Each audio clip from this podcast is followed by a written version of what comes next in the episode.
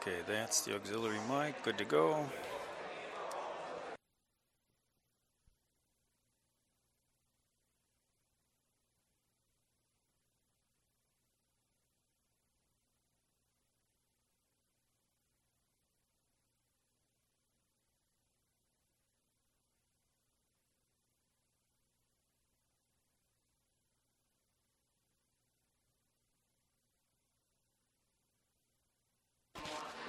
Sunday school, time for Sunday school.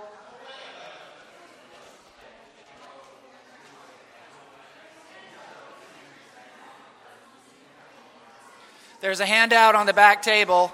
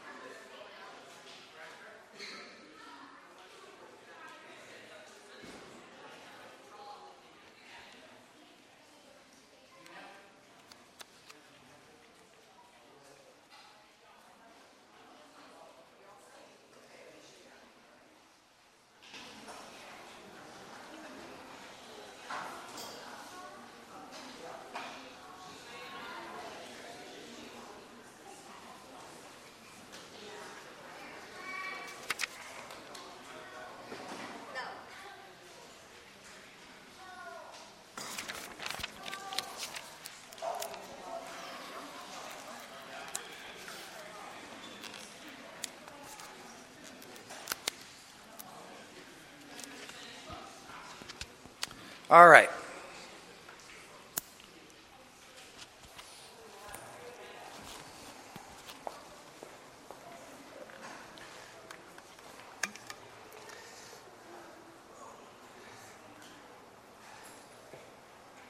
This morning, the class uh, is going to be just a little bit different because today I want to try to tell a story.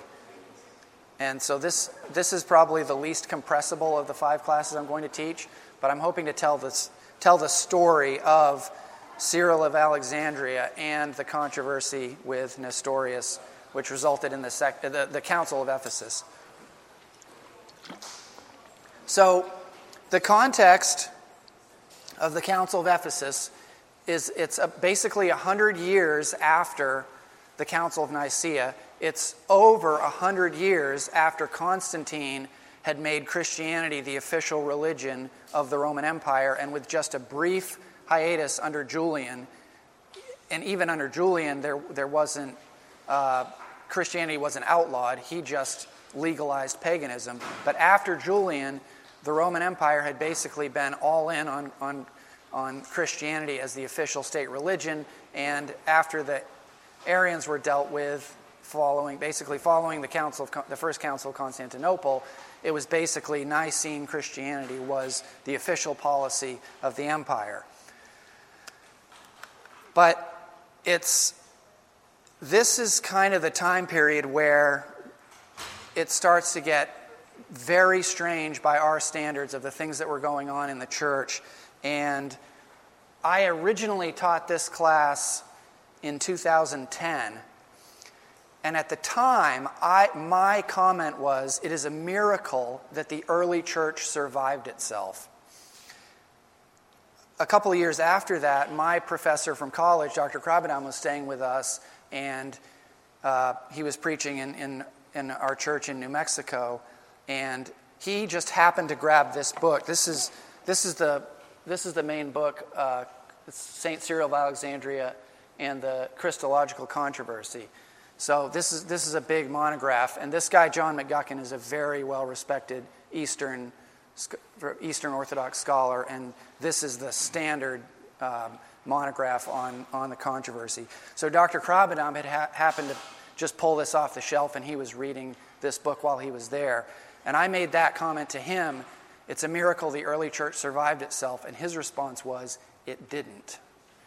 So there's a lot going on that is that we would just say is unacceptable and um, not biblical, but at the same time, there were important controversies that continue down to the present day in some communities. So I want to go over that um, and kind of try to tell the story in order to set the context. Cyril of Alexandria is, for the, for the, Eastern, the Eastern Orthodox, he is the key theologian. He's basically the equivalent of Thomas Aquinas to the Church of Rome. Um, they, they call, they call uh, the, the, the, Church of the East calls Cyril um, the seal of all the fathers. So he, but he was, he was very controversial in his own day. He remains just as controversial down today, and I will try to, as impartially as I can, present uh, what happened. He was extremely powerful politically, um, but I guess I'll get into that. So, Cyril's mother and uncle were orphans in the area who arrived in Alexandria as children and were basically adopted by Athanasius. His uncle was Theophilus. And later, Theophilus became Athanasius' secretary. And a few years after Athanasius died, Theophilus succeeded uh, as, as Archbishop of Alexandria, and then Cyril succeeded his uncle um, as Archbishop of Alexandria. So the two of them together were, were basically ruled Alexandria for almost 60 years. So they were, they were extremely powerful and influential. Um, by some of the earlier councils that we looked at, the church had said that only the archbishop could ordain local bishops. So all of the bishops in his region had been ordained by Cyril. And it's the same in Constantinople and Rome and Antioch and all the major sees. All the bishops of the region had to be ordained by that one archbishop at the, at the major metropolitan.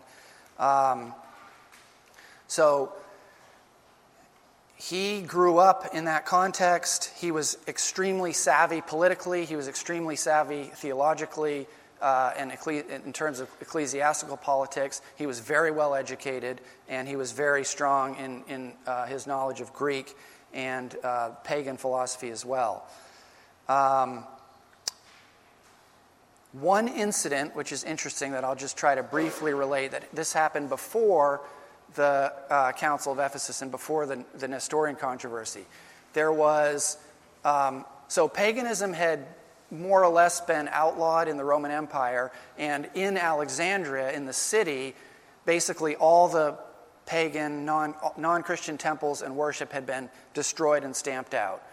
But there were still holdouts in the outskirts and more rural regions. So, about 12 miles away, there was a small town uh, called Manuthus, and there was a pagan shrine to the goddess Isis where um, they were. Uh, they had, they had oracles, they had um, a healing center, they had this big statue of the goddess, uh, ritual prostitution, and offerings. So Cyril found out about this, and he spent all night in prayer praying about how to fight this demon. And, and it, this was a very popular center of pilgrimage for, for pagans to come and get the oracles and, and the healing center. So, allegedly, an angel appeared to Cyril at the end of his prayer and told him to bring the more powerful relics of St. Cyrus the martyr. So St. Cyrus was a martyr from earlier, and he was buried in Alexandria. And the angel told Cyril to take the relics of St. Cyrus to fight the demon at the shrine of Isis. So they opened the tomb, but instead of one body, they found two. So Cyril orders an investigation because they weren't expecting to find two, and the, the, the, whoever conducted the investigation came back to him and said that the other one was another martyr who was a soldier named John, but they didn't know which was which. So he took both. And they, um, they, had, they had an elaborate ritual and embalming of the relics. They put the relics in a gold encrusted casket, and with a huge procession from the church in Alexandria, they marched this through the desert and set up a competing Christian shrine just outside of Manuthus, where they would offer healing and, uh, and, and, the, and the relics of these martyrs. And it was free. So the other one you had to pay, the Christian one you didn't have to pay. And also, it was on the way to Minuthis. So anyone who stopped and touched the relics of the Christian shrine would be ritually impure and unable to enter the shrine of Isis. So uh, that was how Cyril dealt with that situation. Now, uh, shortly after that, the, the, the controversy with Nestorius started to arise. And the council that resulted from that was the Council of Ephesus in 431. So it's 50 years after the Council of Constantinople. The first Council of Constantinople is the Council of Ephesus. It's also the first council that they extensively documented, and we have all the records. So, as far as we know, no one took, well, no notes survive from Nicaea or the first council of Constantinople. We have some eyewitness accounts, but there are no official minutes of the councils. But the Council of Ephesus had official minutes. So, uh, the Trinitarian controversies that had preceded, which is what we've been discussing, had basically set the stage for the Christological controversies which followed. And I briefly mentioned Apollinarianism, which was addressed at the, at the First Council of Constantinople. And the, this next major controversy was over the, the, the issue of the how does, the, how does the, the Word, the Son of God, relate to the human in Jesus Christ? That is the question of Christology. And both parties in this dispute were prepared to use and prepared and did use the full extent of political and ecclesiastical power to uh, get their way. And the, the catalyst, the word that sparked this controversy, is the word Theotokos, mother of God or God bearer. So Nestorius uh, was appointed Archbishop of Constantinople. Oh, actually, before I do that, I should. I need to read. I need to read the. Uh, I need to read the names, the names, the names of the people involved in this story. So Cyril is the Archbishop of Alexandria. Theodosius II is the emperor in Constantinople. Augusta Pulcheria is the emperor's older sister. Now, when the emperor when the emperor's father died, and I can't remember his name, he was too young to be emperor, so Pulcheria served as regent empress for quite a few years until Theodosius was old enough to become the emperor. So she was very powerful politically and very savvy politically. She was a, she was a force to be reckoned with, and Nestorius ends up running afoul of her. Um, Proclus was a very popular bishop in the city of Constantinople, and he was a friend of Pulcheria. Nestorius became the Archbishop of Constantinople. Pope Celestine is the Pope in Rome. John is Archbishop of Antioch. That's one of the other major sees in the east, and that's actually the region Nestorius was from. Memnon is the Archbishop in Ephesus, where the council is held. Candidian is the captain of the imperial guard, and then Count John is a representative from the imperial court. So those are the names. You don't have to remember them all, but those are the names that'll be coming up. So, the Archbishop of Constantinople dies, and Theodosius surprises everyone by appointing Nestorius as Archbishop of Constantinople. Nestorius was not from the city, he wasn't even a bishop, he was, he was running a monastery in the east. And for reasons that were not clear then and are still not clear now, Theodosius appointed Nestorius as Archbishop of Constantinople. So he's a complete outsider. He's very naive politically, and he comes with some of the theological um, traditions of that part of the empire. He immediately starts doing what he thinks is purifying the religion in Constantinople and stamping out heresy by going after Arian congregations. He attacks the aristocracy and he attacks the local monks. So he immediately uh, alienates at least two very powerful groups. He also almost immediately alienates the Princess Pulcheria, and this is how it happened.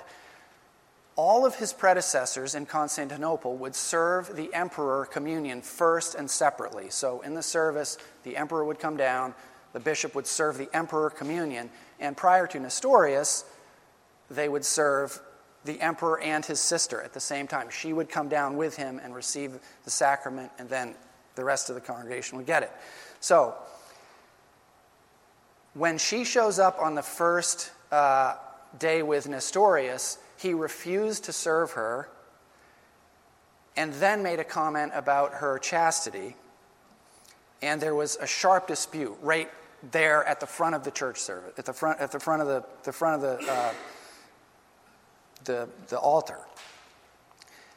And then he removed an expensive altar covering that Pulcheria had donated.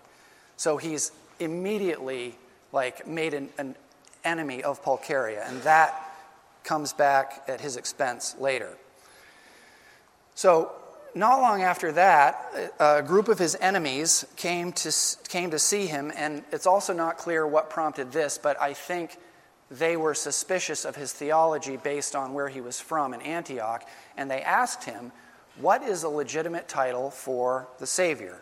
Is it Theotokos, mother of, or sorry, for, for Mary? What, what is a legitimate title for Mary, the mother of Jesus? Is it Theotokos, mother of God, or Anthropotokos, mother of man?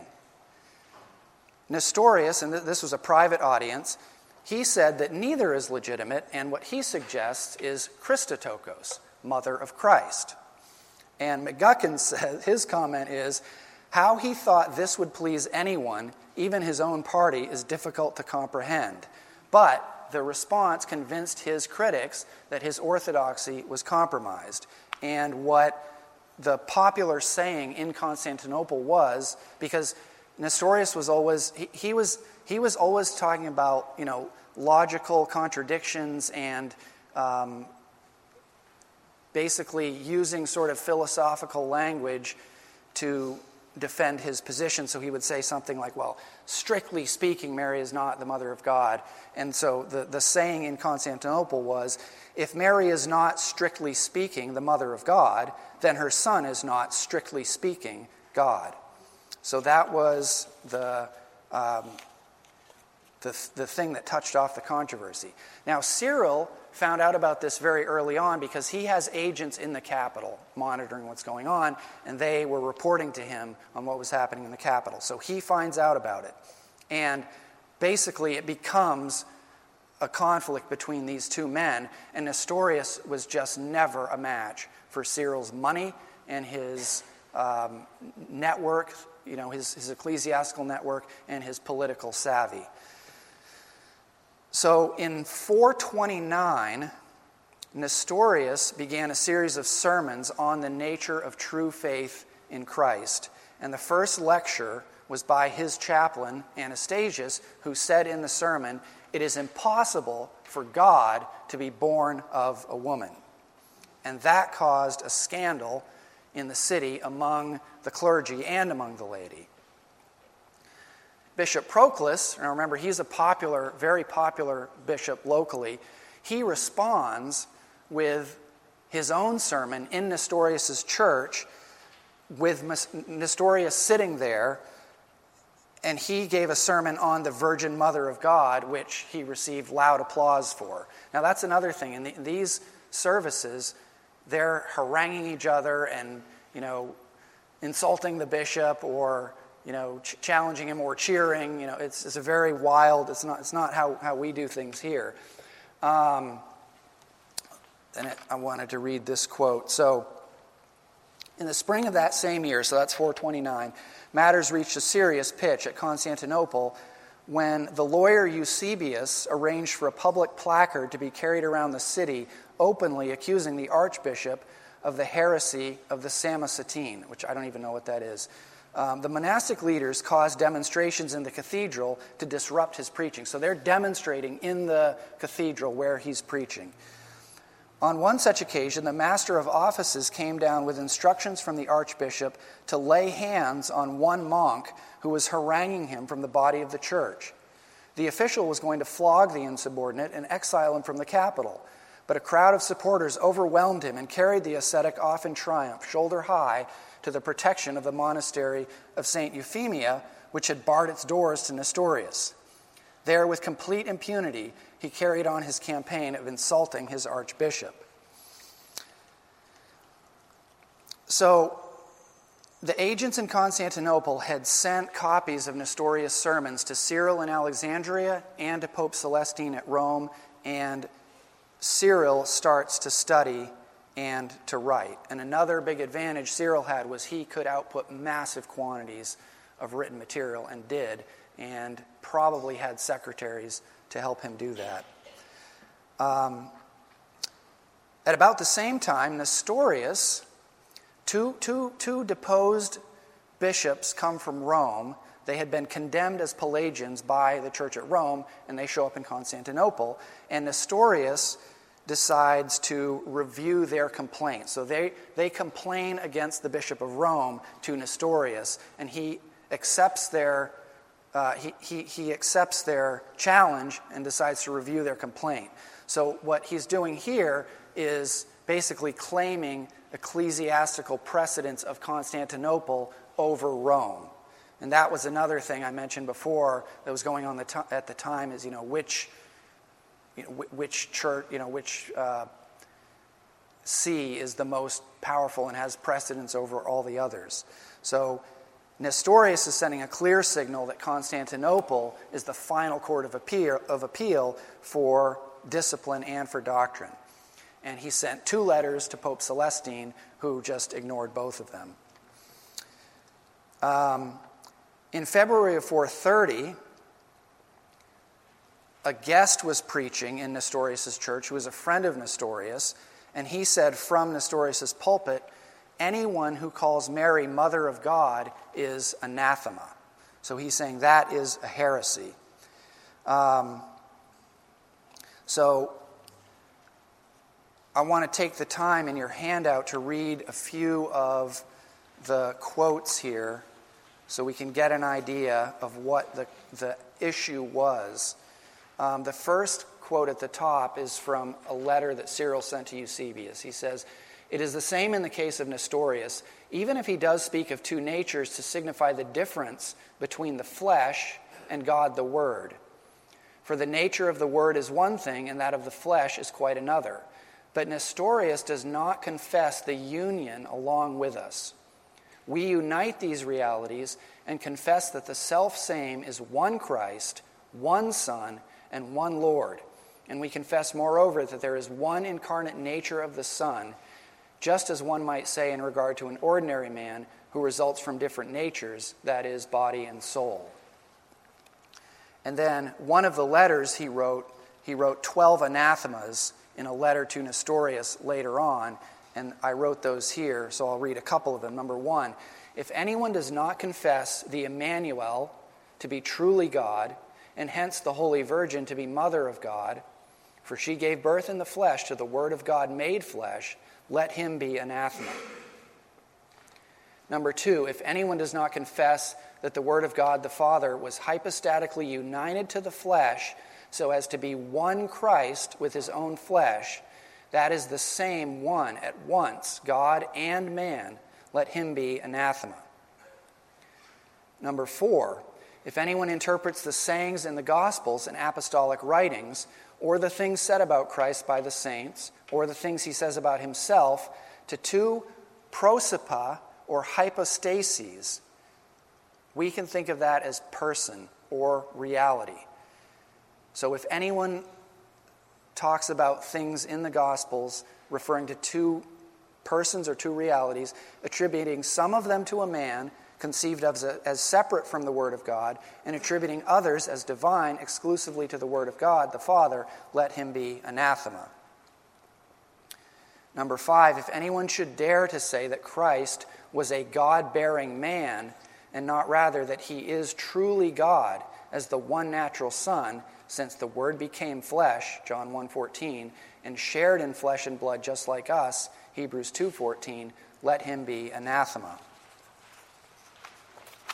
Number seven, if anyone says that Jesus as a man was activated by the Word of God and invested with the glory of the only begotten as being someone different to him, let him be anathema. And then the last one, if anyone does not confess, number 12, if anyone does not confess that the Word of God suffered in the flesh, was crucified in the flesh, and tasted death in the flesh, becoming the firstborn from the dead, although as God he is life and life giving, let him be anathema.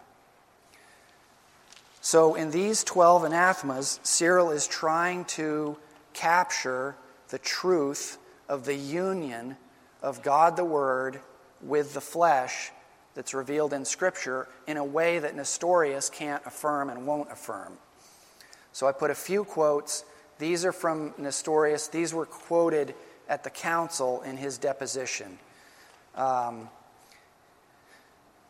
he allegedly said, I venerate the one who is born on account of the one who bears him. I worship the one who is visible on account of the one who lies hidden. Or he says, For this reason, the Word of God is also called Christ, insofar as he has a continuous association with the Christ. Nonetheless, I worship him, Jesus, along with the deity, insofar as he is co operator with the divine majesty. It is not the Godhead which has James for a brother, and it is not the death of God the Word which we proclaim when we are nourished by the Lord's body and blood. So, what Nestorius was accused of is basically separating the Word from the man Jesus. It's almost as if there was a man Jesus and God the Word came and occupied or um, indwelt him or something like that, but in such a way that he would not say that he, he just wouldn't attribute any of these earthly things that happen to humans. He just refused to attribute that to God. So he would not say that God was born of a woman. He would not say that God suffered and died on a cross or that he was hungry or, or anything like that. And that's where he uh, ran afoul.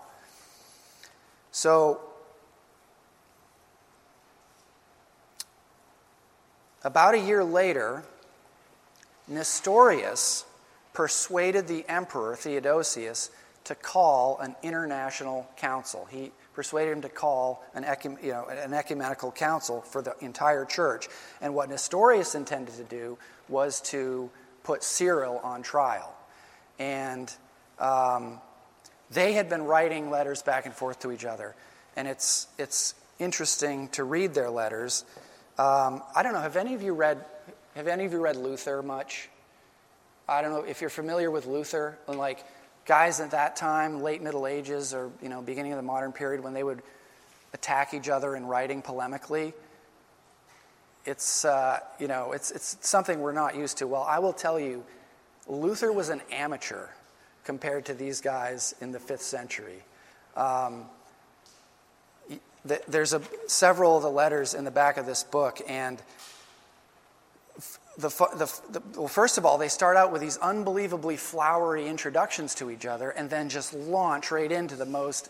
So it, will be like um, to to Cyril, the most God beloved brother and most honored minister of the gospel at Alexandria. Your blasphemies will light the fires of hell for all eternity. And that's kind of the tone of of how they address each other. But they've been sending letters back and forth, and Nestorius persuades Theodosius to call a council, which he intended to be a trial of Cyril, and he assumed, and that was a big mistake on his part, he assumed that the council would be held in Constantinople, so that he would have home court advantage, so to speak. About the same time, Rome independently of all this, anathematized Nestorius' teaching. So they declared him heretical, and they demanded that he recant, and they made Cyril the executor of their decree. So Cyril is supposed to present the decree of Rome to Nestorius, saying that he's been anathematized and he has to recant his false teachings. So at the end of that same year, Cyril wrote his third letter to Nestorius, which is the letter that contains these 12 anathemas, which were very controversial. They're very controversial when he wrote them. They, some of them remain controversial to this day, but it was the strongest statement of Cyril's position, and it didn't leave any wiggle room for Nestorius to, uh, to say, you know, to, to evade the, the meaning of what Cyril was saying. So, Cyril, not knowing that Theodosius had called a council, sent four of his own bishops to Constantinople to deliver this decree to Nestorius, which they did in person during the service. In the middle of the service, where Nestorius was preaching, they showed up with this paper from Rome to depose him. And, uh, and not only that, but the imperial court was present as well at, at, this, at this service. So now it was really going to, to happen. It was really going to be joined at, at the council. And we don't know who orchestrated this, but probably Pulcheria had the idea to have the council held in Ephesus. Now, the reason that's interesting is that both in the, in the formal theology and popularly on the streets, the issue was is Mary the mother of God? And there's already a huge cult of Mary by this time in the early church where there are prayers to Mary and, and uh, rites like that. Well, if you remember from the book of Acts, what, was, what, what did Paul find at Ephesus? He found the ancient city that was devoted to the worship of Artemis. Well, after been Christianized, they just switched out all the signs, and now it's the center of devotion to Mary. So it went from being uh, the center of worship for Artemis, the mother god, to Mary, the mother of God. So now the synod or the, the council was going to be held in Ephesus. So that was, that was very bad for Nestorius because now he's basically, uh, you know, his opponents view it as he's attacking the Virgin Mary, and now he's going to the city of Ephesus where it's kind of like, you know, her people um, to have this council.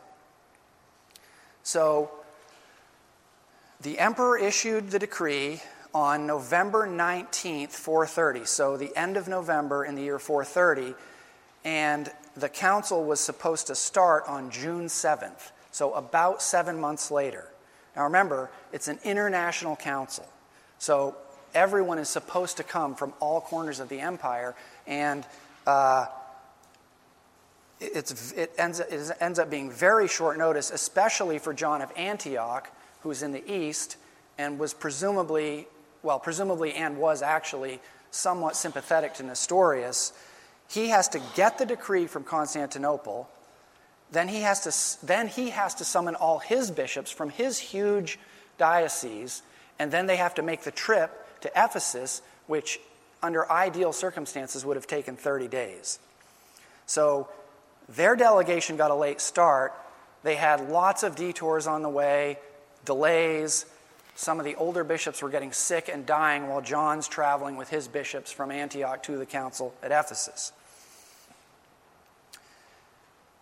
And he was bringing 43 bishops with him.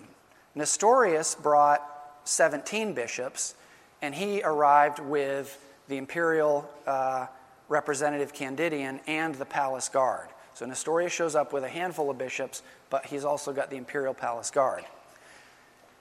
Cyril brought 50 bishops, and Memnon, who was the local bishop of Ephesus and was on Cyril's side because this is the, you know, this is kind of Mary's city, uh, Memnon summoned a large number of his local bishops.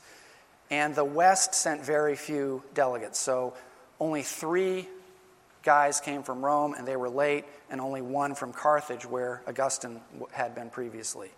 So basically, Cyril had about 120 bishops he could count on, and there were about 60 or 70 total who were undecided.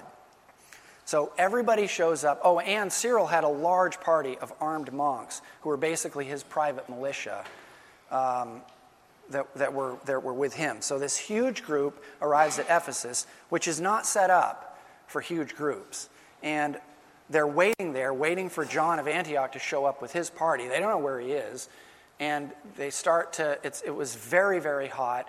and the accommodations and the food supply start to be strained, and tensions are high because these people are at each other's throat, and the locals are friends, you know, they're, on, they're fully on the side of, of Cyril and Memnon um, against Nestorius.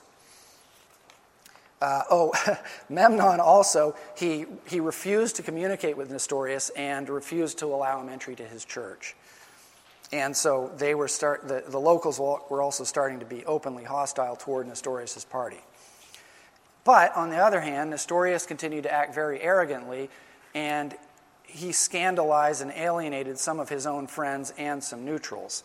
So I wanted to read a quote on page 64 here about some of the neutrals. They're trying to, you know, uh, moderate this dispute. It appeared that on the 18th of June, so this is 11 days after the council was supposed to start, Nestorius lost patience with Theodotus in explaining his position. He was, Theodotus was a, was a nominally neutral bishop who was just trying to understand the issues. Um, on the basic rules of theological discourses, he understood them, on why the title of God ought to be reserved for the acts proper to the Logos, why the title of Jesus ought to be reserved to the acts proper of the human being, such as Jesus eating, drinking, and so forth, and why the titles Christ, Lord, or Son ought to be reserved to signify the sphere of concerted action. To what appears to have been Theodotus' appeal for a simpler answer as to what was wrong with a straightforward confession of Jesus as God, Nestorius replied impatiently, We must not call the one who became man for us God. He decided to press his point home that language about the incarnate Lord had to observe strict rules if it was to invo- avoid foolish incongruities, and compounded his difficulties by telling the shocked Theodotus, I refuse to acknowledge as God an infant of two or three months old. So he was, in the meantime, alienating people who were, he, he was scandalizing and alienating people who were trying to figure out what was going on and understand it. Um, so, oh, Candidian calls in military reinforcements because tensions are running so high. And after about two weeks, a messenger came from John to Cyril saying, I'm running late. I'll be there in two days. If I'm late, start without me, which is a little bit ambiguous.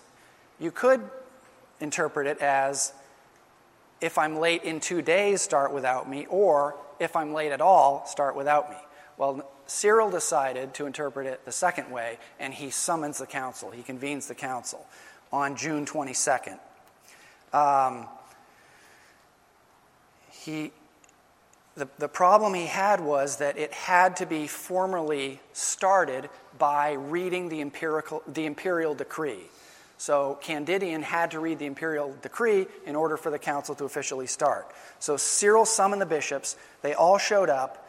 Um, Nestorius summoned. He, ref- he was summoned. He refused to come. He and his allies objected to the synod, but their objection was not entertained.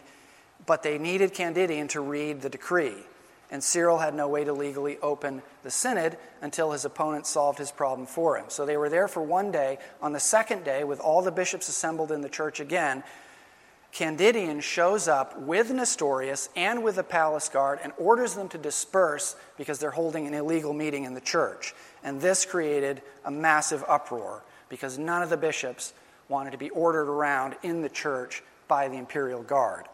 So it's chaos. Somehow, in the uproar, a majority of the bishops managed to ask Candidian, but why what right he declared their assembly illegal, and he said that he hadn't read the imperial decree yet. And they responded, We don't believe you have it. So he took it out and read it, and thereby convened the Council of Ephesus. So after that, things went right along. They, they, they, uh, they summoned Nestorius three times. He ignored their summons. That was what they were required to do. Then they read the letters between Cyril and Nestorius. They heard testimony from witnesses, and the council anathematized and deposed Nestorius from his position, which was an irrevocable decision.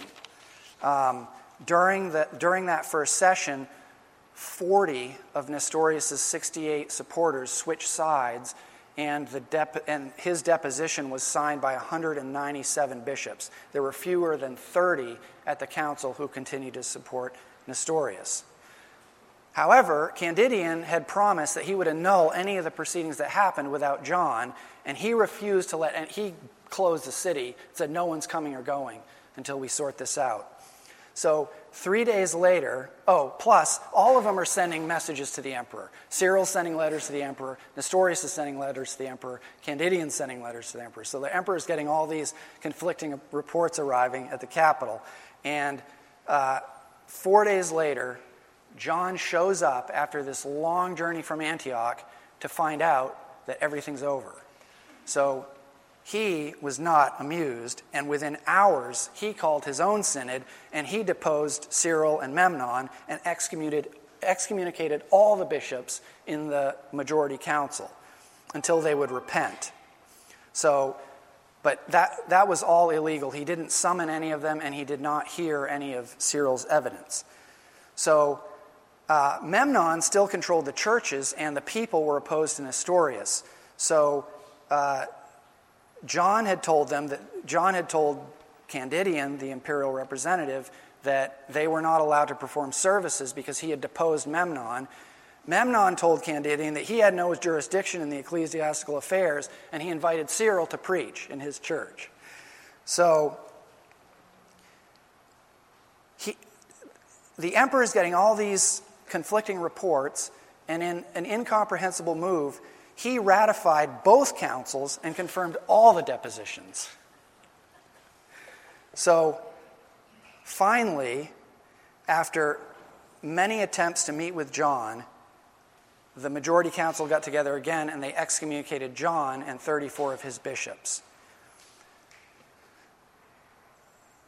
About a week later, a new imperial representative, Theodosius, sends somebody else to sort out this mess, and that guy shows up with letters to Celestine of Rome, uh, Rufinus of Thessalonica, and Augustine of Hippo, who were believed to be the leading clergy present. However, none of them was present. Uh, Celestine had never left Rome. Rufinus of Thessalonica had not come, and Augustine had been dead for a year. So, it's just complete chaos. When John arrives, he called a session of all the bishops. So Cyril stands up and demands that Nestorius should be excluded. John stands up and demanded that Cyril should be excluded, and then there's a big commotion. And Count John then announced the emperor's decision, and Nestorius and Cyril were, and, and Memnon were all arrested and placed under house arrest, and their church's assets were frozen until the emperor could get to the, to the bottom of this. So that was basically what happened at the council. Um, they condemned Nestorius' teaching. The 12 anathemas of Cyril were not included in the official uh, statements of the council, but they were included as notes, as part of the evidence. So from that point on, it was just politics.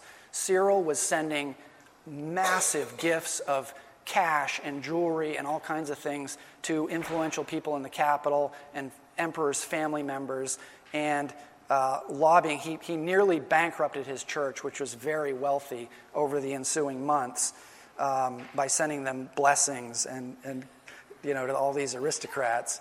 Um,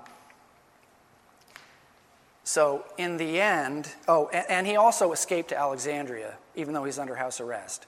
So when Theodosius finds out that Cyril had actually escaped, he kind of just let that go and decided not to press the issue because now Cyril's back in his own place where he's extremely powerful. Um, so the results, when all the smoke cleared, Nestorius' deposition was upheld and he was banished and he went into the desert where he continued to write. Um, Cyril and Memnon were both cleared and allowed to resume as bishops in their own churches, and Cyril returned to Alexandria as a hero. And that's basically how the story ends until 1897, when they found a book written by Nestorius in the Assyrian desert. And um, actually,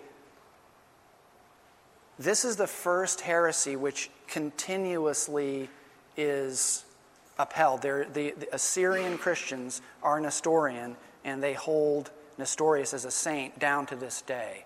So Arius kind of went away, um, you know, and the Jehovah Witnesses believe the same things basically, but they're not exactly Arian. They're not directly descended from him. But Nestorius to this day has direct descendants. Um, so that was the Council of Ephesus, and make of it what you will. Um, it, it was an important milestone in the Christological debates of the church defining precisely the relationship between the Word taking on flesh and how the, the divine nature relates to the human nature. Oh, one final comment. Cyril and John continued to correspond after these events, and they did manage to come to an agreement. Cyril at first was very reluctant to say two natures. He didn't want to say that, but in the end, and John didn't want to say mother of God, but in the end, they had they reached an understanding where Cyril agreed to say two natures and one hypostasis, and John agreed to say mother of God. And so they kind of patched things up for the time being. Um, so it, it wasn't just that Cyril, you know, couldn't be reasoned with or listened to anyone else. He, they did work very hard to try to come to an agreement between the theologians in the East with, with their emphasis on the, you know, the, the true manhood of Christ, and in the West with their emphasis more specifically on the divinity of Christ. So that is the Council of Ephesus. Any questions? Yes. what did Professor Cromedon mean that the church did not survive? Uh, I think he meant that.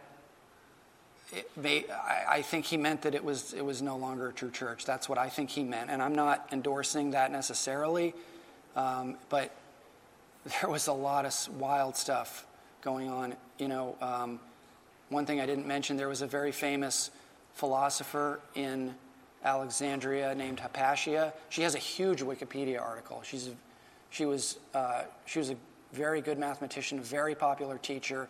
Most of her students were Christians, although she was not a Christian. She was a Neoplatonist, and she was torn to pieces by a mob in the streets of of, of Christians. Um, and there was there was stuff going on like that all the time. Plus all the stuff with Mary. It's just, I mean, the best I could say is that it's a miracle that the church survived itself. Um, so yeah, that's I think that's what he meant. Yeah, Bob. I've got a few questions. Um, so is it correct to say Nestorius believed in two natures, two persons, Christ? The the the the Orthodox doctrine. Or did, did Nestorius believe in two natures and two persons? It appears that he was. It appears that he was saying two persons. And the other question was, he said he did, he denied the incarnation. Did he deny the incarnation? It, looks like the, part of the problem is that most of what we knew about Nestorius was written by his enemies. So we do have a couple of his letters. He refused to say Mother of God, um, but a lot of what we have is written by his enemies. So basi- what the Council of Ephesus condemned was teach was Nestorius' teaching as explained by Cyril. As explained by Cyril, and it does seem to be somewhat consistent with his refusal to say Mother of God, that Mary had a baby human, fully human, and then the Word, the second person of, Trin- of the Trinity, came and was somehow joined to that human. And similarly on the cross. But then Nestorius gets into man worship because if you're not going to attribute incarnation and uh, you know an atonement to you know or suffering and death to to God the Word, are you going to worship this man Jesus without the Word? Or so that was one of the things that was a problem was problematic.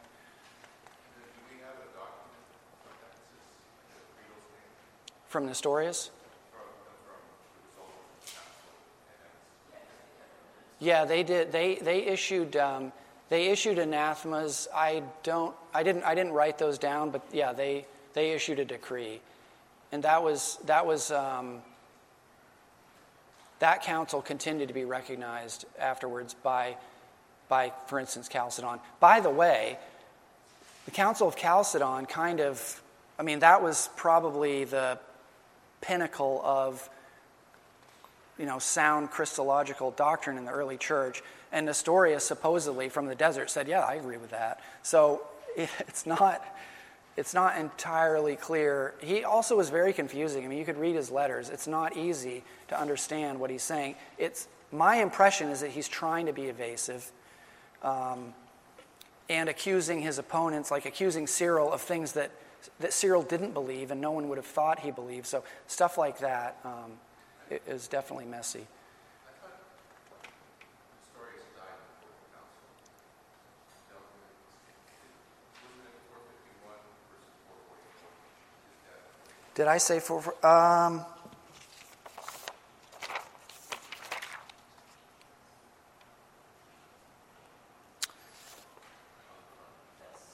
Four forty-four. Yeah, Cyril, Cyril did. Cyril died in four forty-four. Nestorius lived on for a while, a while longer. Yeah. He- He claimed that that's what he believed in the end. Yeah. So I, I mean, I'm not going to comment on, you know, who was had true saving faith or not. It, but, but, you know, it was that teaching that was problematic and what the council condemned. Yeah, Allison.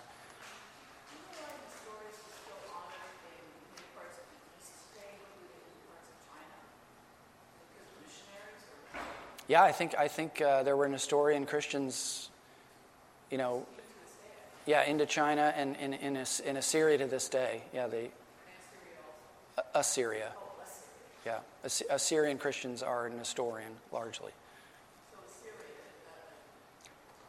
I think it's Iraq. Yeah. Yeah, Jason. Yeah, in 1897, they found a book that Nestorius had written on Christology, that he had written in the desert.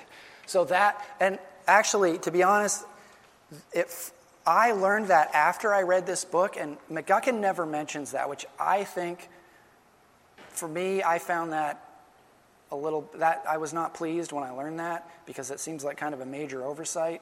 Um, he basically presented the whole story. I mean, he's a good scholar. He's trying to be objective, and he's not uncritical of Cyril, but he's basically presenting it as, you know, the way Cyril the way Cyril presented it. So, I- don't really know the details of what was in Nestorius' book, but it was a pretty major discovery. You know, after this has been a famous incident, incident for 1,500 years. Yeah, Zach.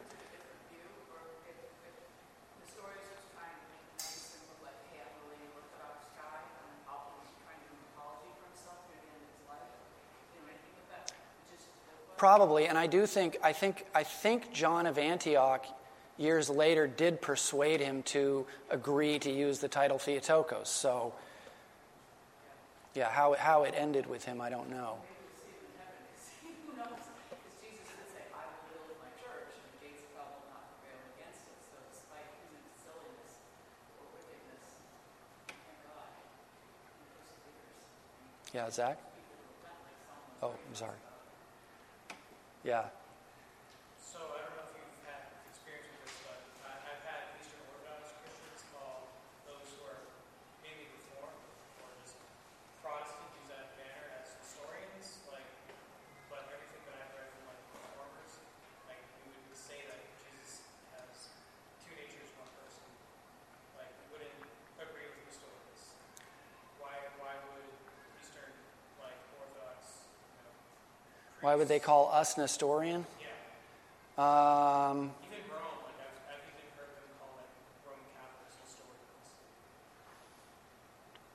I'm not sure. I do know, I, I haven't finished my studies of Chalcedon. I do know that Chalcedon, Chalcedon is formally accepted by the Church of the East, but they were not completely happy with it. And so I don't, I don't actually know the details about that. There are monophysite Christians still in Egypt, which is one nature. And those would, have, those would have been like radicalized followers of Cyril who refused to say two natures. They say one nature, and that was dealt with at Chalcedon as well.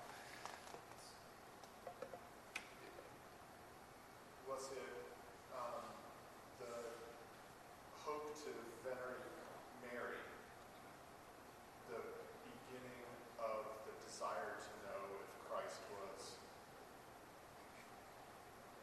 this split man God or God that was man? Is what did it really focus on? Like they really needed an argument to say that Mary was hope. Or was it that that that resulted in them declaring Jesus God, and then therefore Mary was to be better?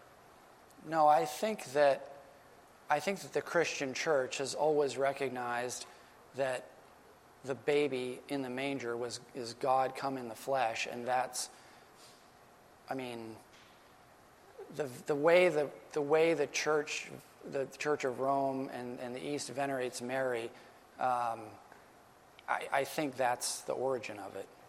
That's the or, that's the origin of the reason to go down the trail of is Christ God or Jesus God. No, I no, I think I think Jesus being God is its own issue.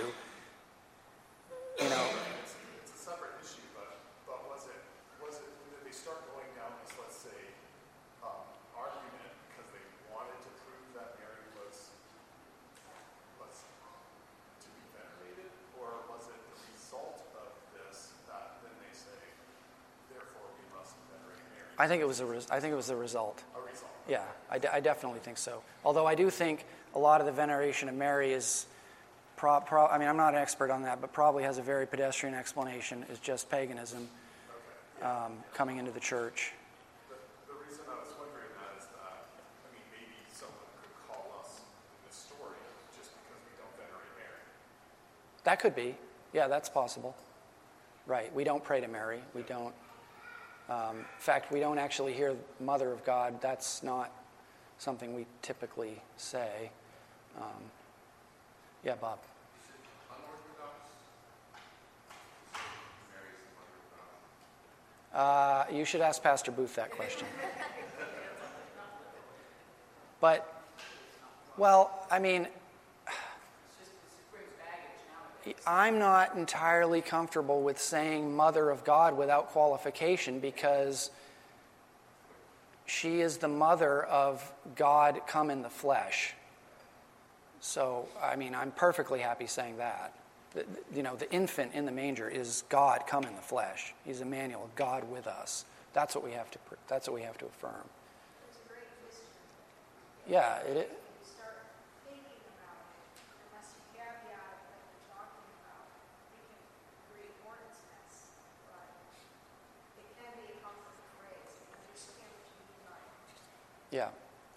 like conceived of the Holy Spirit is that's that's going to change the nature of motherhood anyway. Like that whole, that Yeah. a qualification right there. Yeah, Bob. So do the Catholics say Mary is the mother of God? Yes, definitely. And so does the East. Yeah. All right, wow. That went longer than I thought, but thank you for your patience. Peter, would you be willing to close us in prayer? Our Heavenly Father, we do thank you once again for your word. Thank you for both the written word as well as your Son, Word incarnate. We thank you that he was born of Mary, conceived by the Holy Spirit. We thank you that you have brought salvation to us through him. Pray that we would thank you all the more for that mercy and grace that you've shown us in Christ. Pray this in his name. Amen. We need a book like this by a Reformed author for every one of the ecumenical councils, at least.